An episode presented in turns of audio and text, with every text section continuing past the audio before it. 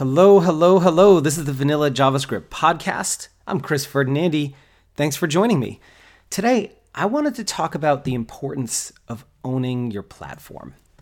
Uh, so, last week, Laurie Voss, co founder of NPM, tweeted I cannot emphasize enough that I should write my own framework, quote, is the wrong call 99.9% of the time. He continues, seeing a lot of replies to this which go, not true, you learn a lot from writing one, or so true, I hate using this weirdo framework somebody built. And that's the problem. I'm continuing Laurie's quote here. Frameworks are fun and informative to build, but unless a lot of people adopt them, they are painful to use. So maybe I will modify my position to feel free to build a framework and use it on personal projects, but only very, very rarely is it going to be a good idea to get other people at your company to use it. He continues, the primary advantage of a framework is not technical but human.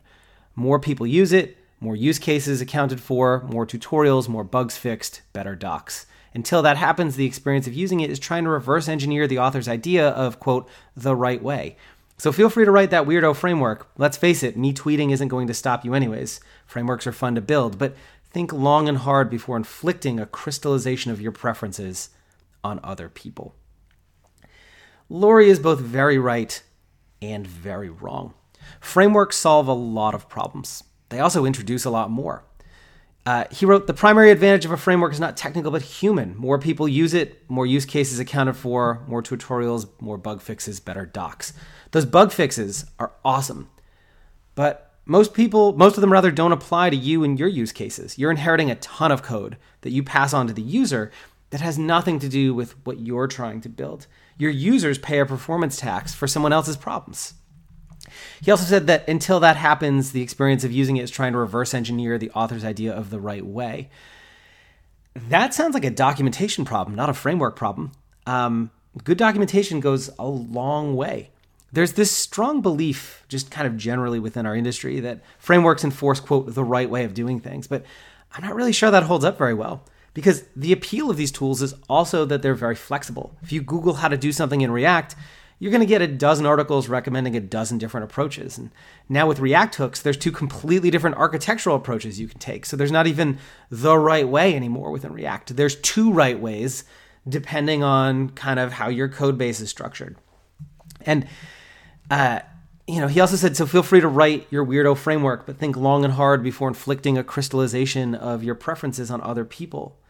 But it's not a weirdo framework if it solves real problems with how you build more elegantly than the existing market solutions. Angular is a giant bloated mess. React is really confusing for newer developers, and Vue's commingling of JavaScript and HTML itself is not for everyone. All of these tools impose a big performance penalty on users. Newer weirdo frameworks like Svelte and Reef exist because of gaps or problems with the existing options. I built Reef to learn how DOM diffing and reactivity work. Then I discovered that a lot of developers found it way more approachable than what's already out there. Facebook built React even though Angular already existed. Evan You built Vue even though React was already popular. So go on, build your own little mini framework. Don't give into this cargo cult of just use React or Vue or Angular. Own your platform.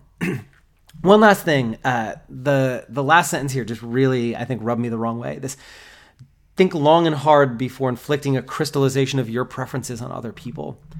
What are React or Vue or Angular if not a crystallization of other people's preferences on you as a developer?